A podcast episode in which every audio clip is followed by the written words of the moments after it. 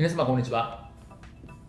弁護士をしております中野秀俊と申します今日のテーマなんですけれども期間限定割引を期間経過後に適用していた開始措置命令というテーマでお話をしたいというふうに思います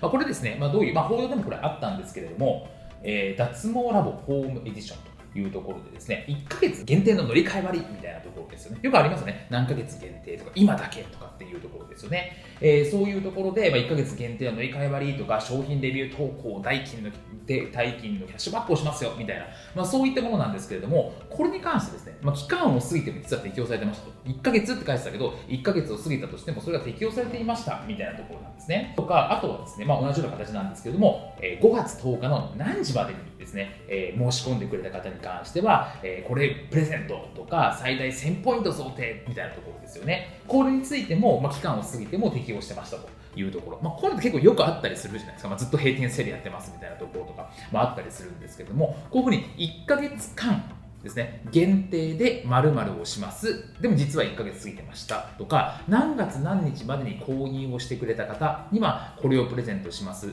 でも実際は、え、過ぎた人に対しても適用されてましたみたいな、こういうことに関しては実は問題になりますというところで、これ問題になるのは景品表示法という法律ですというところなんですね。で、実際のものよりも著しく有利であると一般消費者に誤認する。これを有利誤認表示というんですけれども、やっぱ1ヶ月限定とかですね、この時までにって話になると、まあ、その時までしなきゃいけないのかなというふうになってですね、申し込ませてしまうと。で、実はそれが違ったんですよみたいな話になれば、景品表示法の有利誤認表示になって、これは、えー、バスがありますというところなんですね。で、一応刑事罰もあったりするんですけれども、多くはやっぱ行政指導という行政処分みたいなところが下りますと。で、措置命令というのは何かっていうと、行政からこういうふうにしなさいよというふうに、え命令をされるというところですね。で、表示内容が景品表示、え、企業上に違反していましたということをちゃんと、え、公表してくださいと。とか、あと消費者に周知徹底をしてください。こういうふうに直しますよってことを周知徹底してくださいっていう、まあ、措置命令が出されたりしますというところですね。で、あと、まあこういうふうに公表がされてしまう